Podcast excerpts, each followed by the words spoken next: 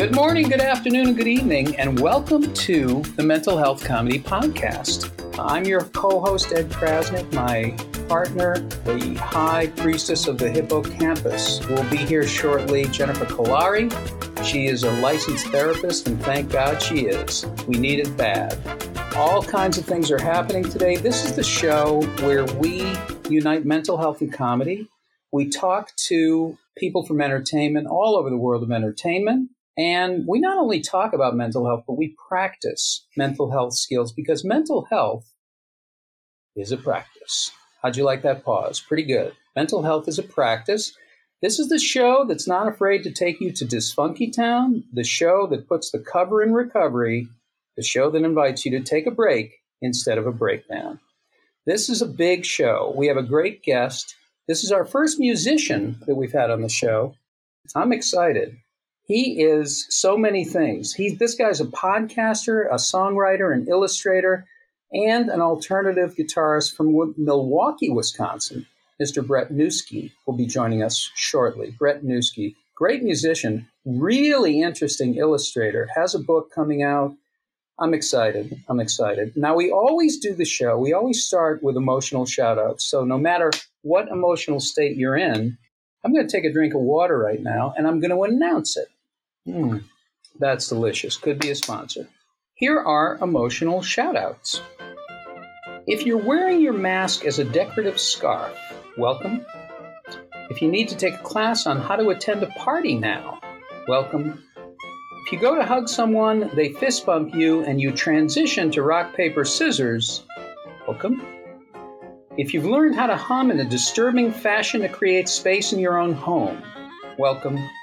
If you get mad at yourself for missing your compassion mindfulness course, welcome.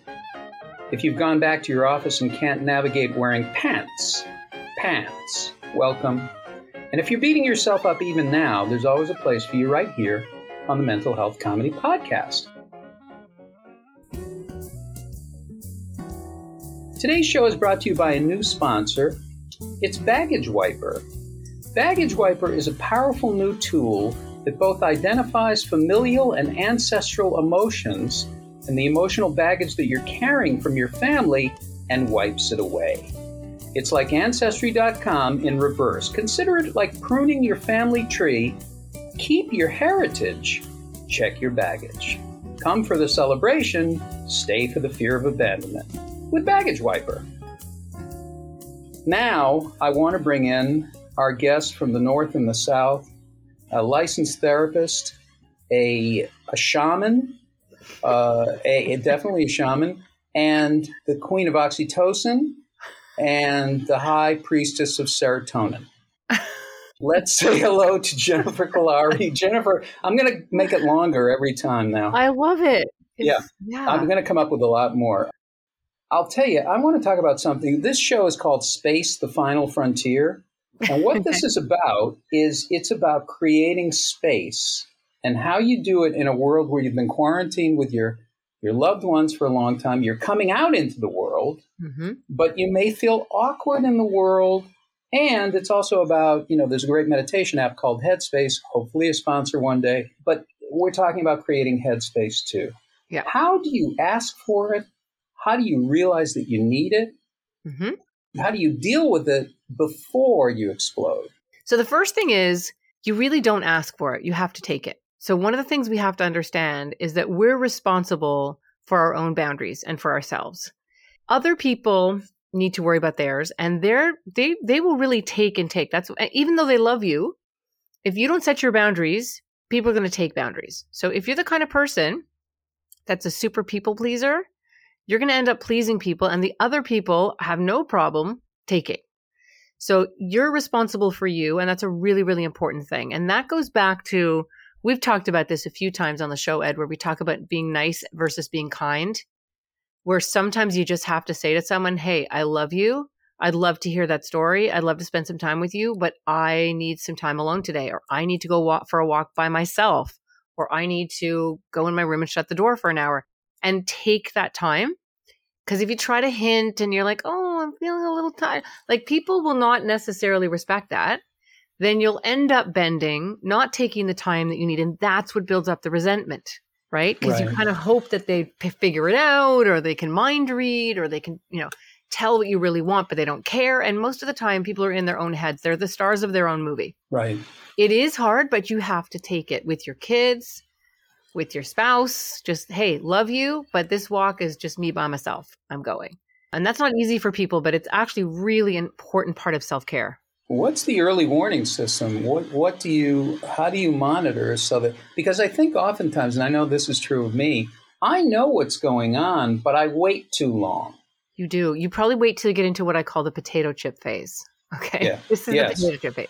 Yes. This is where you've really given too much time to the other person. You really haven't taken the time that you need. You love them, but now every single thing that they're doing is driving you crazy. So they reach over and they grab a chip and they go to, to, to eat it. And you're so mad you want to just grab the bag out of their hand. The, the sound of them chewing Mm, makes you angry. It, it you get sort of like your whole system is like electrified, and every single thing that person does, even though you love them so much, is driving you crazy. You're way past the early warning system, right. right? And you don't want to get there because then you're mean, and then you end up hurting the other person, and then you feel terrible that you did that. That doesn't help anything. Right. Nothing nothing was solved there. So the early warning system is usually a very small feeling in your gut.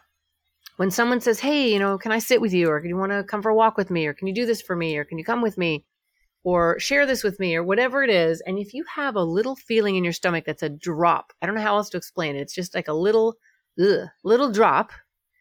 Pay attention to that. That's telling you something if someone asks you to do something with, with them or share time with them and it makes you feel stronger, then it's the right decision. If you feel the drop, then it's the wrong decision.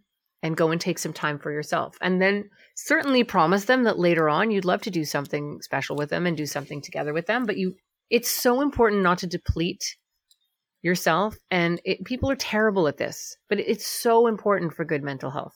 Yeah, and I wonder if there's a way that you can practice this, and I don't know what the way is uh, because I I have a hard time, you know, really I don't really listen to myself that well. Like a lot of times, I don't even know what I'm feeling. Right. In fact, I have to call I have to call the police to actually investigate on a four one one and see what Right. what what is he feeling. Well, you know what? It, it's usually like if your response is like a like a sigh, like a that's your first clue. Don't do it. Right. Right? If your if your body's response is oh that's telling you everything you need to know. And and what can be really helpful too is having a conversation with your kids or your loved one not when they want you to do something at a completely different time. So you're not worried about disappointing them, you're not having to answer in the moment and just say, you know, I've noticed that I don't spend enough time by myself. I'm not doing enough, you know, to sort of work on my mental health and take time alone and you know shut things off and and say to your loved one, I, I would love you to help me. I'm really bad at asking for this. And sometimes when you want me to do something, I might drop my shoulders, I might sigh slightly. There might be a little sign that I love you and I want to do it, but it's not right for me in that moment. And honestly, your loved ones love you. So they'll be more, they will actually do it for you. They'll say, Oh, I saw it. Don't worry. Go for a walk by yourself. It's it's it's really becoming more comfortable with A, knowing yourself and also asking your loved ones for help. They want to help. Well, I think it's a great thing to say. You know, it's not easy for me to to Mhm. get to take space. You know that Yeah. I don't do that well, and then you know what happens on the other end. So maybe this is a time when I can do that. Yeah, I think it's okay to admit what you're what you're going through while you're learning. I think that's okay across the board. It is. You know, it's a great way to set you state it. Here's what's going on, and I'm going to do this thing. I'm going to try this thing. Another thing that I'm not great at, and I don't know if other people can relate to this, but I'm a very social person, and I have a very hard time saying goodbye to people. Yep. It's transition. Transitions are hard. In fact, when I would go to parties with my friends, uh, my friend Dave would stand behind me and he would start singing the Jackson Five song "Never Can Say Goodbye." he would, can say, I- and he would get louder and louder. So can I ask you something? Is it because it hurts your you're worried that you're going to hurt their feelings by being the one that says it's time to go like is it does it have to do with the nice no thing? no it's it's you're it's I like, it so I like yeah leave? i mean sometimes it is but most oftentimes i'm engaged and i like right. to sing i'm a very social person and i i could talk to people for a long time there are times when i actually know that i want to leave but i can't okay well that's that was my question how is that a problem like if so what it sometimes it's not a problem, but sometimes it is for the people that I'm with who do want to leave. Yeah. But sometimes it's really like like I, this is very funny to me. The trans you talk about transitions being mm-hmm. difficult. Well, the most awkward transition, and, and, our guests will relate to this too, and I'm sure you do, Jennifer. Also, you've spoken in front of a lot of people before. Mm-hmm. Is the transition between being introduced and taking the mic and actually starting to talk on mm-hmm. stage? Mm-hmm Yep. And it's an it's a it's a very awkward transition. And I will be talking to people right up until the time I'm about to go on. And sometimes I'll even back out onto the stage, finishing a conversation. Yeah. I've done that. I haven't done it a lot, but I'm just saying it's a very awkward transitional moment. So I'm going to give you a piece of homework, and people who are listening can do this. The midbrain, the limbic system, just does what we believe.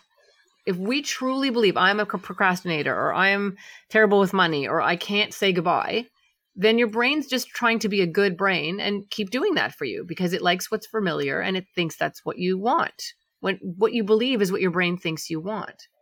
So start saying to yourself, I'm perfectly good at saying goodbye.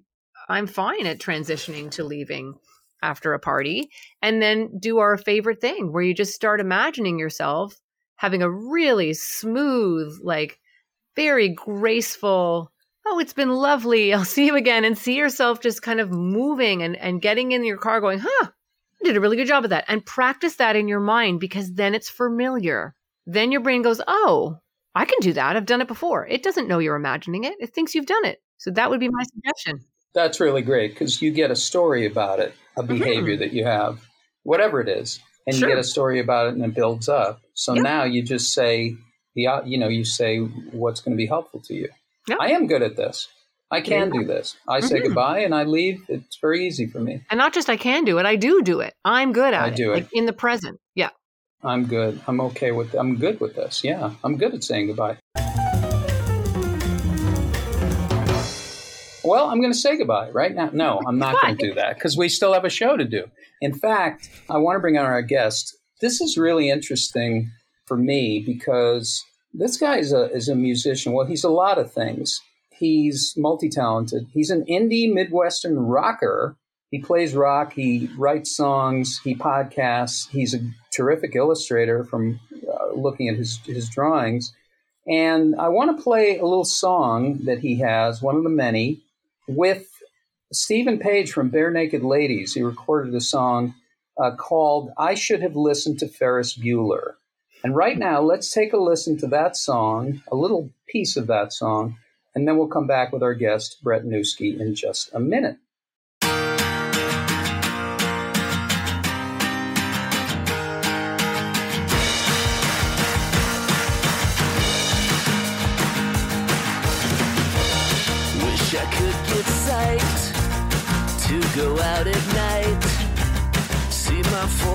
Friends, watch them all pretend that they don't know me. So I take a seat next to you instead. Wish I never did. Why did I do that? Whoa, whoa, whoa.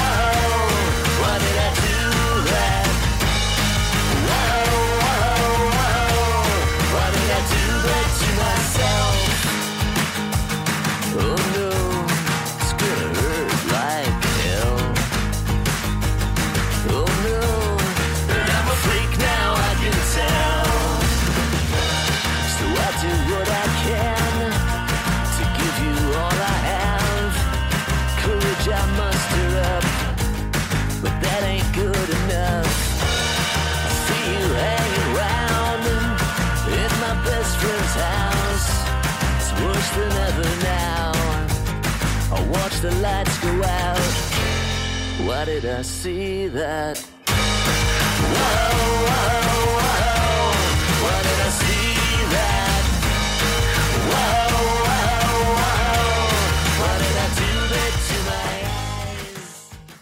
Okay, you're listening to the Mental Health Comedy Podcast with Ed Crasnick and Jennifer Kolari. And right now, I want to welcome our guest, musician, songwriter, podcaster, illustrator, but also a guy who incorporates mental health into his music and talks about it at his shows all over the world. And that's Brett Newski. Brett, welcome to the show. We have a therapist on board, so everything's going to be all right, okay? Welcome, Brett. Eddie Money, what's going on? Well, I have one ticket to paradise, but I'll buy more. Yeah. Kolari, you're good. You know what you're talking about. Thank Yeah. you. I was listening the whole time. Awesome. You're damn right. She puts the funk in dysfunction. You're not kidding about it. She knows how to do it. There's a lot of things I want to ask you, but you've got stuff in your in your world. You're a musician. You tour all over the world, but you incorporate uh, mental health, anxiety, depression, all kinds of other things. You have a book called "It's, it's Hard to Be a Person." yes. You have the anxiety anthem. You're almost like a you're like a mental health advocate.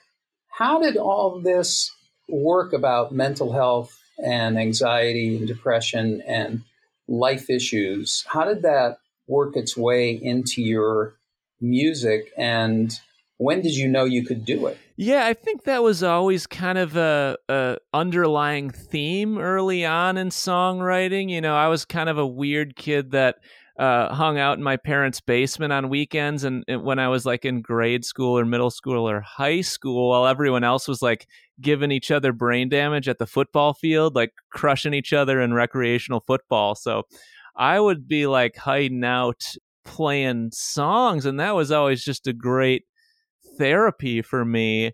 The mental health thing coming to the forefront started recently because because I had I had started doing drawings, like kind of making fun of my own depression and anxieties, and like little cartoons, putting them online, and I just started doing it as a joke, basically.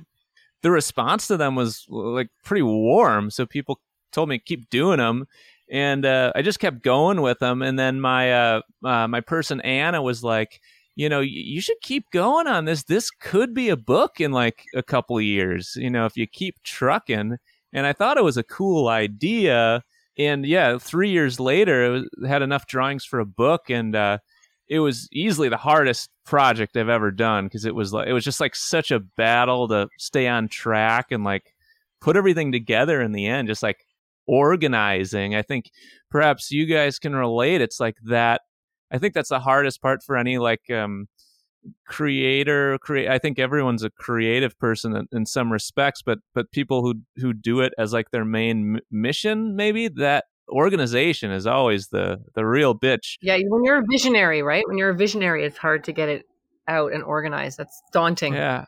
And you have to figure out what works for you. You have the hard thing about it is you think you're supposed to be a certain way, and you have to go with what works for you, and you have to figure out how you work, separate from what you do. Yeah. Like what works for me, and and that's hard for people because you want to be. You know, I, I imagine perfection comes up too. Yeah, and and that takes a long time to kind of figure out who you are and what your ethos is and what your philosophies are and what kind of your your work template is to stay sane, you know? So yeah, that's that's a great point and it's like eh, only in the last couple of years have I developed ways to kind of organize my day and just like okay i'll do songwriting in the morning and everything that works with that part of the brain and then i'll do some graphic design or maybe some promotional stuff in the afternoon. So like batching or like grouping similar activities together has been really huge and like not driving myself insane the, the past couple of years and just getting more things done and having more free time for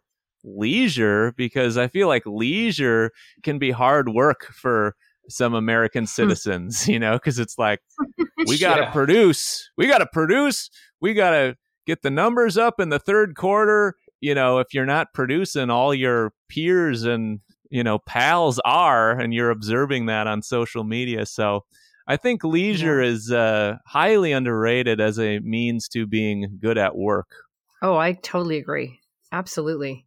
Yeah, but you actually, you actually, we talk about space, the final frontier. You make the fact that you can make space for that, you know, on a daily basis, and have some time for that. Have some time for what leisure and what what is leisure to you? Like, what is leisure to you? Great question, Ed. Um, I mean, th- this past year it came in the form of like uh, camping, and I'm not even a person who's I'm not like a woodsman. Like I don't know how to camp. I don't even know how to set up a tent. But uh, I used like our tour cargo van as like a, a and did a bunch of van camping with my buddy Scotto.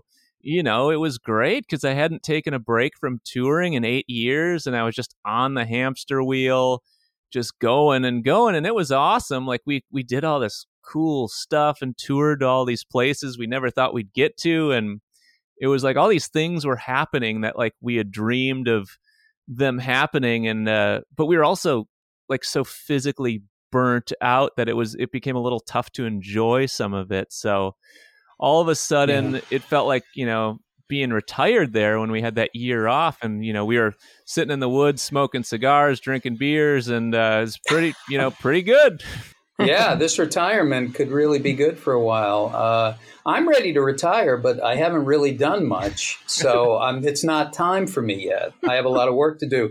But Jennifer, you are a big camping enthusiast, I and am. you really Yeah. use that as part of your leisure time. I do. What What is it about camping that's that's so that does it for you? I'm just I like what Brett was saying, like just seeing places you wouldn't normally go to. I mean, during COVID, it was great because you just have your house behind your car. So I, I had a little trailer, and then I don't have to worry about going anywhere I don't want to go. My stuff is behind me the whole time. But I like going camping to like remote places, like in the desert or where I can't, where my phone doesn't work.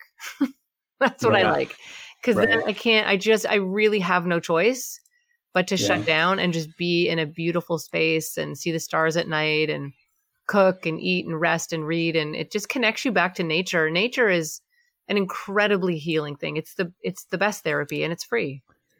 And nature also is somewhere near you, no matter what you're doing. And if it's, if it's not near you and you can't get out to it, look at pictures of nature. Absolutely. Because I'll tell you something, watching CBS Sunday morning, they have a minute in that show where they show a landscape without sound. It's and so it's just the natural sound. And I swear to God, I remember that all week. Like just that minute Hmm. will will take up like a week because it's quiet and it's okay to be quiet and you need it you need it in your in your life and you need it around something natural even if it's looking at a picture it's still medicinal for you now now brett you, th- there's something really interesting. When you recorded your first album you recorded it around southeast asia at- in budget hotels and hostels. How did you accomplish it? And you know how do you take care of yourself while you're doing that kind of stuff while you're touring Well, that was, yeah. So I was kind of in total limbo. I was like a 21, 22 year old out of college, and my world had kind of fallen apart back home in Wisconsin. Like my girlfriend and I broke up. My best friend and I kind of had a falling out. You know, I, I was like in between jobs, and uh, all my friends had moved away out of school. And so it just started kind of as this travel mission because I met I met this guy, uh, this Australian guy named Kent Chambers, and he was like he was like a quintessential Australian guy. He's like, mate, you can you can live on four dollars a day in uh, Asia. So I was like, holy shit, I'm gonna do that. So I went to Asia and I lived on you know four or five six bucks a day. Um, I mean, I mean, it, it was not nice. Like I was staying in like uh, like straw huts, and I remember one one night I had this like three dollar bunk bed in like North Thailand, and there was like this this young couple next to me in the neighboring bunk, like making out. I was like, oh no! oh yeah yeah And then like I woke up in the morning and they were gone, and all the all the sheets were gone, and it was just like it was there was just like blood everywhere. It just looked like a murder. I was like, this I gotta. Oh, I gotta God. get out of Oh. here. And it was like horrible, horrible places, like uh, one after another. But it, I feel like it was like, it was like this enlightening experience Mhm. because you feel these like Mm. catatonic lows that you didn't even think were possible. and you're like, wow, like how am I going to handle myself when I'm this lonely? And it really it, it gives it builds your barometer for I think Mhm. what you're capable of and and what you do and don't want to do. And obviously the highs are very high too. But after a while of kind of traveling around kind of missionless, I started just trying I would like talk to locals to try to find little recording studios and I would ask an old German guy at the bar who's playing guitar, like, "Hey, I'm in Pai, Thailand. Where's who can record?" And he's like, "Oh, this guy down here. He's got a little makeshift studio in his hut." Oh, So I would go awesome. over. It would it was like ten bucks an hour or something, and record a couple songs. And I did that in several cities along the the trek, and it, it kind of gave me a purpose and like a a, a reason to travel, and it, it kind of scratched the creative itch.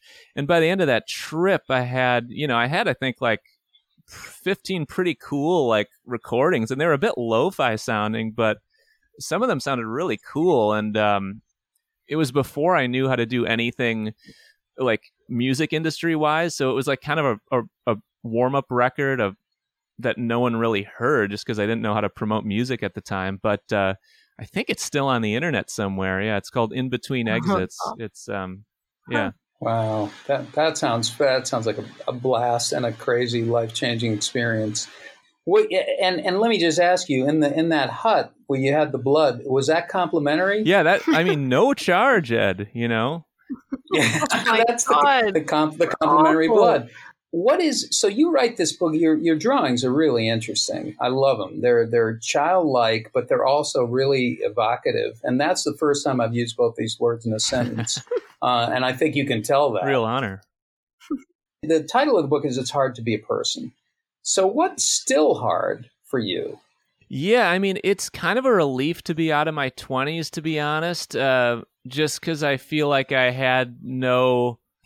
Uh, yeah, I just didn't have a good good grip kind of on uh, maybe my my my missions and my philosophies and and what I was good at and how I should be spending my time. So it's been cool to like you know go through like a couple really deep relationships and have longer relationships and just kind of like you just learn so much so fast when you can when you can get really deep in a relationship even if it's really hard. So but you know i don't know. I have really up days and really down days. I, I don't think i'm bipolar. I, I definitely don't think that but i feel I, like i i feel like maybe i'm like diet bipolar or something where it's like I, get in i get in Uh-huh. these zones where i'm like on fire and i'm like man like i'll just feel like this all the time and I'm just like getting stuff done, thinking really clearly, you know, creating, writing, and then like two days later, I'm like, you know, on the other side of that yin and the yang, and I'm like, man, I'm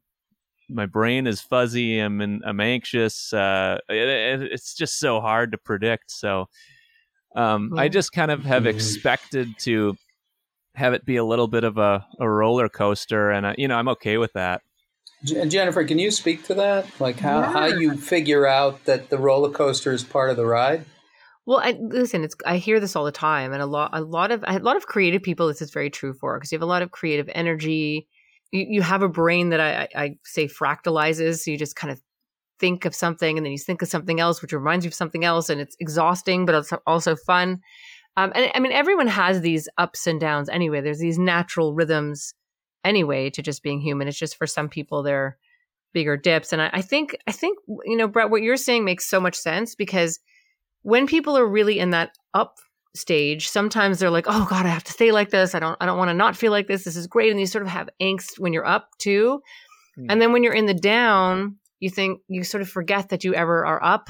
Yes. so what i often tell people is is just when you're up that's great. And just know that it probably isn't going to last that long uh, and i don't mean in a negative way great i'm up it's gonna it's gonna fall apart but it's more i'm enjoying being up i don't know how long i'll be up it's great to be up. I'm sure I'll go down again and I'm just going to be okay with where I am right now. That kind of energy. And then when you're down, it's like, okay, I'm down. This sucks. This doesn't Yeah. feel great. But I know that this down means an up is coming. Yes. That's that's the key. That's the spirit. Yeah, for sure. And yeah, it's like when you're down, you I mean, I call it like the toilet bowl of despair cuz you're just like whirling around and you know and you feel like a turd legitimately. It's like ah i can't even get off the couch. With the big lulls yeah i just try to like remind myself and tell my buddies that it's like only temporary. And the way i try to think about like like big depressive troughs like you really just have to accumulate more time behind you and you're mm-hmm. fine and it's like it, it and that's weird because it feels like time standing still but just like keep existing and it, it, it gets better i feel like you know It'll live. every every hour you know I mean, it, listen, it's really it is very hard to be in that down, and there's there are lots of strategies to use when you're anxious. There's some strategies to use when you can feel yourself dropping down, but when you're in that really heavy down stage where it, even just getting up or taking a shower is exhausting, people don't understand that. We've talked about this before. You know, family members are like, "Why don't you take a shower and go for a walk?" and why don't you do this? And you can't really do anything when you're like that. And people don't get it. They're like, why? Why can't you? And I had someone explain it to me once. They said, like, imagine, I don't know, like some horrible tragedy just happened in your family.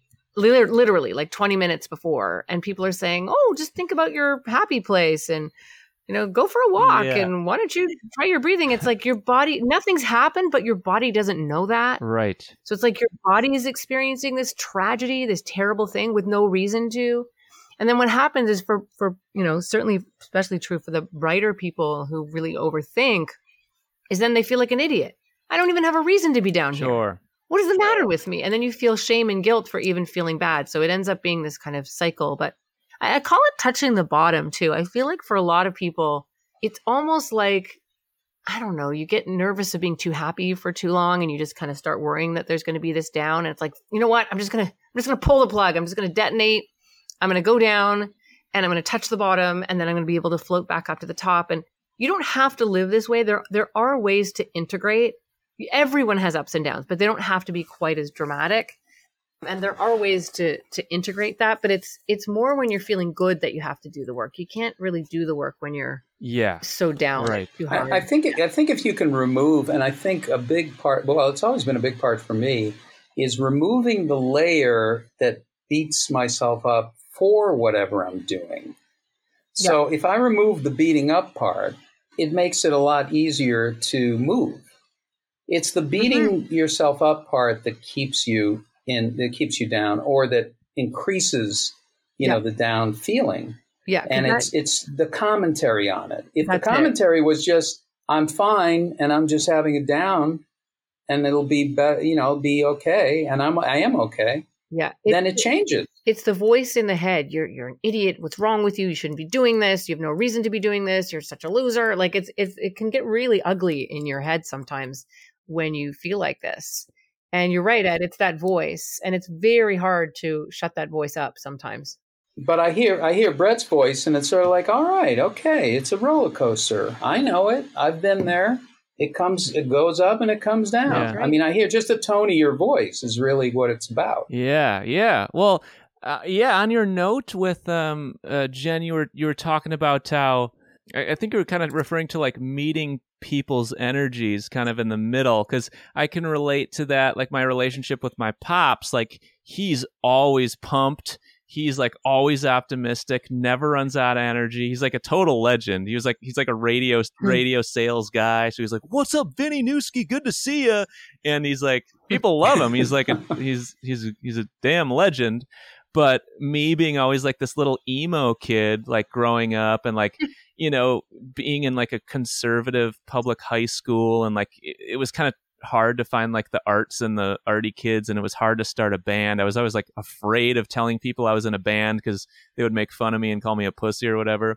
Mm-hmm. but my pops whenever i'd come home from school he'd come up and he'd be like what's going on buddy? Great to see you and he'd like poke me and like he was just like trying to be cool and show me affection but it was just like t- it was like so psychotic to me being on this like lower level of low energy emo ness like i could it was Mm. like so hard to Mm. connect so i kind of Mm. you know i think he doesn't necessarily relate to like um like the emo brain or whatever you want to call it like he doesn't get Yeah. depressed so i Yeah. told him just the other day as i've kind of gotten older we've had some more neat conversations and i'm like yeah you just um, you got to meet meet my energy halfway because I just don't have I don't have like the superpowers that you do. You know. Yeah. When what did he say? How did he respond to that? Um. Yeah, he was. He said, "Great." Yeah, yeah, yeah. great, ad- great Terrific. advice, buddy. Hell yeah. you know. Yeah, sure, of Um, course. no, he was cool about it. You know, I think he has just that really hyper brain, so he's always like doing stuff. He lo- he loves getting shit done, which is admirable. But I always I always try to like corner him, and like today I'm like, hey, turn off the computer. I'm here for lunch. Let's ha- let's actually hang out because I think he. He's going at hyperspeed. He's the Energizer Bunny. The- The man just needs to be reminded that uh, you know radio sales is a second priority to uh, his emo son. Well, it's, Yeah. it's so interesting to hear you say this because I work with a lot of teenagers and a lot and a lot of kids, um, and young adults, and and they talk about that. What like the parent they and it sounds like your dad is just like this, but a lot of parents think, oh, I got to come in and I got to be like, hey, how are you, to to to offset and compensate for how sad their kid is, but that is actually noise. It's like it's it's overwhelming actually when you're feeling that down and you sound like you're i mean certainly as a kid but probably even now like exquisitely sensitive Right.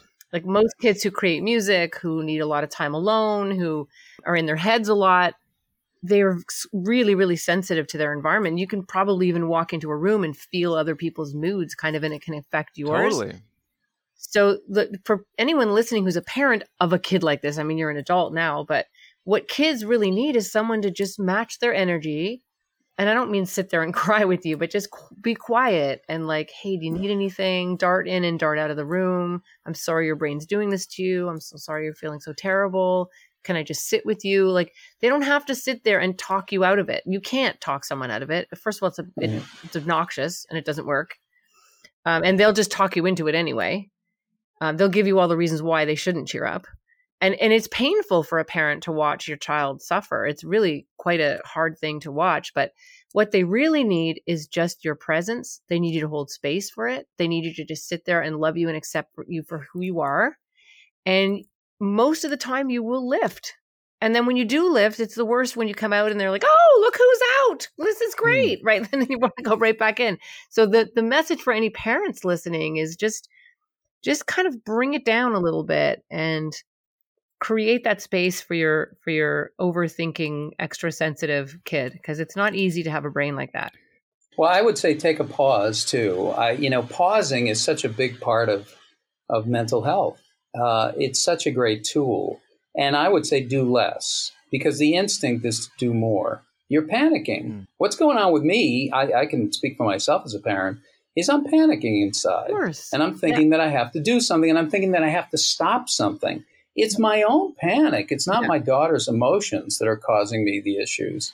It's my own panic about feelings. Yeah. Yeah. Yeah. Hey, Is it cool if I ask a question? yeah Oh no, you can't. Ooh. ask- No, there's no questioning Yeah. here. well, I need I need your advice, uh, Ed and Jennifer, um, because I I'm kind of wondering, like you talk about absorbing people's energies.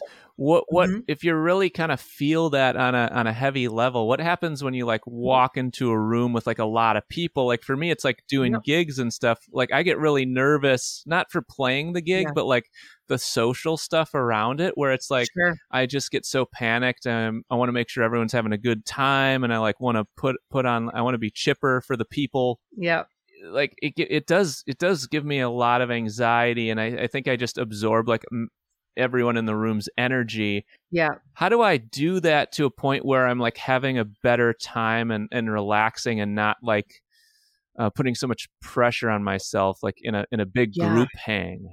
So that's a really good question once you're performing does all the anxiety go away then you're fine For the most part, or is this just at a party or something I mean, Like- it could be it could be either either way. Um, but yeah, I mean, for even like mid mid show, if I'm playing, a lot of times I feel like I'm hitting it, but sometimes I'll get in my head, like I'll see like some Mhm. grumpy person's face in the second row. I'll be like, that guy hates me. This lady uh, is bored. She's gonna leave, and then I start doing that. Yeah. But yeah, for the most part, the tough part is the hangs before and after.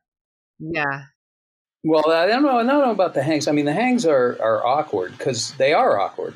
They're not comfortable for anybody. Even people who like it, it's not comfortable for them they've just become used to doing it and they they they figure out how to navigate it. Nobody, I don't think anybody like loves it. Maybe your dad, maybe maybe some people who are gregarious in that way, but I think just tuning into yourself and doing less.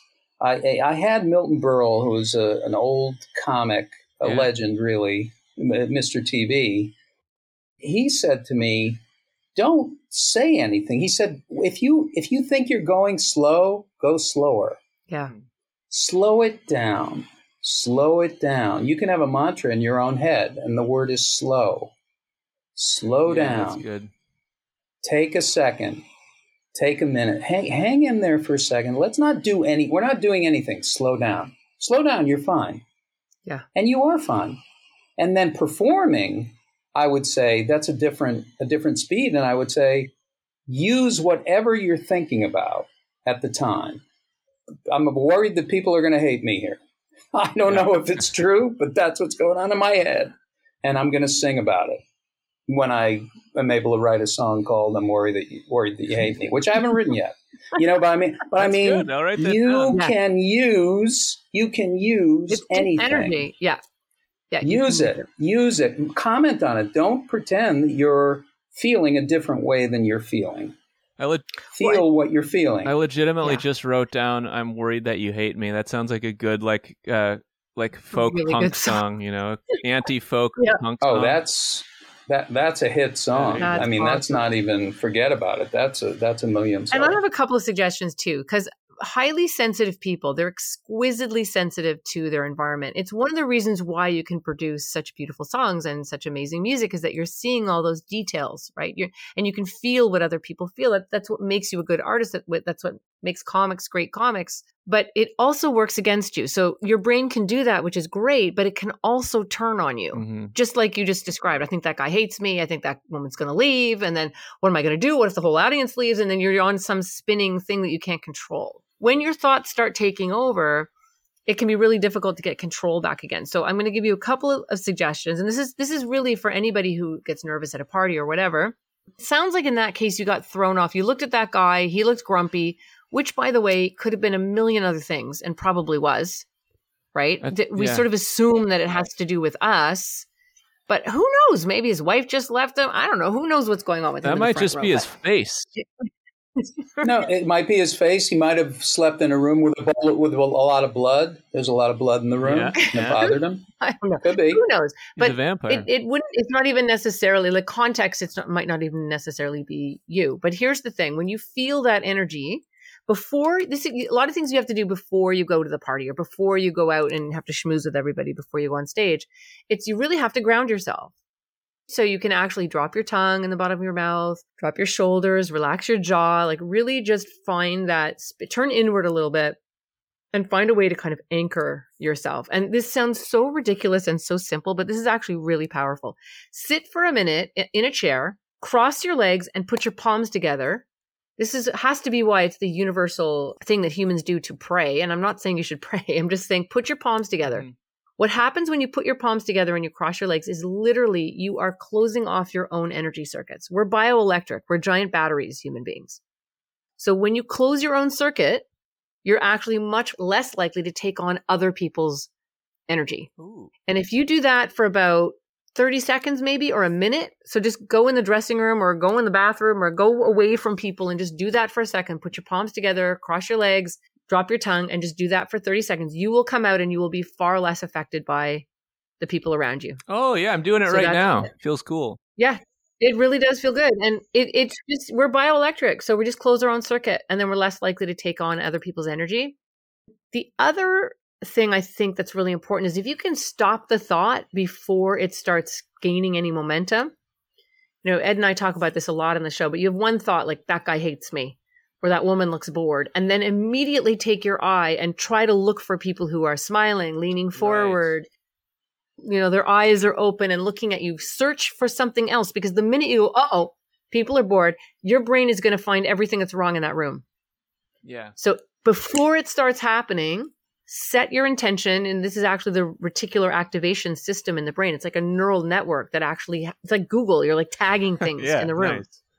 So start tagging, oh, that person's tapping along and that person looks happy. And just use use the the information in the room to shift your mind. Don't focus on that one person. That's a good. That's good advice. It, and actually, you bringing that up, it reminds me of this time I was like, I was playing this house party, and it was like, it was like I needed the gig. It was like a huge money gig, but it was like a rowdy ass like house party, private party, Knock and I people. and they were cool. they were awesome. They were just raging, and I can't. I'm so I Right. was sober and like and like the house is packed, and I'm like trying to find solace before the gig to write a set list and like just find Mhm. some peace because I'm like really losing the plot. And it there's no space unturned that doesn't have someone like just chugging a giant Bud Light. So the only place I can find is an active sauna in the downstairs that no one's in so in my full clothes, I legitimately just like sat in the sauna for like 15 minutes with my clothes on, and then like got some peace of mind, and came out like sweat, like sweaty as hell, and like I went upstairs to play, and they're like, "Why are you so sweaty?" and I'm like, uh, you know, I I, I drink a lot of gravy. I, I don't know, um, but uh, and Yeah. then I did the show, but I was Yeah. uh, the sauna kind of helped warm me up, I guess. yeah, but you knew you knew what you needed, right? Yeah. You knew what you needed. You're, you, you, needed gave you yeah. gave yourself something. you needed you gave yourself off the world. something. Yeah. Have you seen these portable saunas that it's like a like a like a bag? It's like a sauna bag Oh, suit that that's you so wear. weird. yeah, and you poke your head out the top. I kind of want to get one. Like the sauna is magical. saunas are so good for you. So so kolari is actually pronounced Kolari, which is actually a Finnish name. So the Finns are just Yes. famous for the and they don't say sauna, they say sauna. And it is a whole art. It is a way of being like and I I my it's my husband's family and they go into this it's like 150 degree. I don't know how their like face isn't melting off. It's it's unbelievable, but it clears toxins. love it's good for your immune system. It's so good for you. The Scandinavians, they they do have it figured out. Um, I remember we did a festival in Iceland two years ago, and there, you know, like our public pools in America are like, you know, they're kind of, I don't know, you know, big gulps and candy and snow cones and like people like Mhm. getting sunburn. In in Iceland, it's like their public pools are like huge saunas Like with ice baths Yeah. and like steam rooms, Yeah. and you like go Wow. around in this circuit and you jump in the ice bath and then you go in the steamer and then the sauna and then you chill in the Yeah. hot tub and it's like eight dollars and it's like the best therapy you'll ever know and everyone's like everyone looks amazing and is at, just at They're peace very relaxed. yeah it's, yeah. You know, you know, give yourself the gift of a sauna. Taking a sauna is hot. It's mental health is Yeah. hot. Give it, give you the message that these things are great for you, and and change the temperature. I, I like, you know, and if you can't do that, go into your bathroom, put the shower on, make it into a steam room. I love steam rooms too. Mhm. Um, I enjoy that, and I will go in after the show and wear my clothes, and I'm just going to sweat Do it. bullets because I don't care anymore. You know what I'm saying? No, I mean I do care, but I need some heat in my life. yeah Is what I'm saying. we should start like a Yeah. sauna club or something because like sitting in a sauna by yourself is like it's not fun but if you're like hanging out with like a couple you know classic uh local men or ladies they're i mean it just passes the time so quickly it's really fun Well, I used to go into the Jewish Community Center in San Francisco, and there were old Russian men naked Yes. sitting in a sauna. And I was a young comic, and I was promoting my shows, and I brought flyers into the sauna, and that and that was a mistake because the ink starts to run. They hate you, and that you're disturbing everyone, and they're speaking in Russian. were they beating each other with those leaves? They it wasn't that old it wasn't that great. It was you know russian jews who were you know sweating for their ancestors which is you know which i think is a is a show now on broadway. But anyway i i think we're going to have to say goodbye which i can never do but i'm doing it now. Well done. but i first of all brett i want to first of all thank you it is a pleasure to meet you i want you to come back and i want you to play some music when you come back Oh Love yeah, thanks, Ed. It's it's been a real honor. I mean, you are you're both super pros, so so easy flowing here, and I'd love to see you do some stand up out in California. I'll be out there in sometime in the summer. And Jennifer, I appreciate the free therapy. You're you're super pro. It's really uh, you're something. It's good. No, it's my pleasure. It's great having you on this show. Thank you so much. appreciate it and i want to meet your dad because i i can't wait to meet him no i he love wants to party with you. I love your dad. I'm a Hebrew hurricane. Look out. He'll buy you an old fashioned when you come to Wisconsin. Listen, I am old fashioned, so I don't mind it. And I like Wisconsin. I've toured around there doing stand up, and I loved it. I loved it.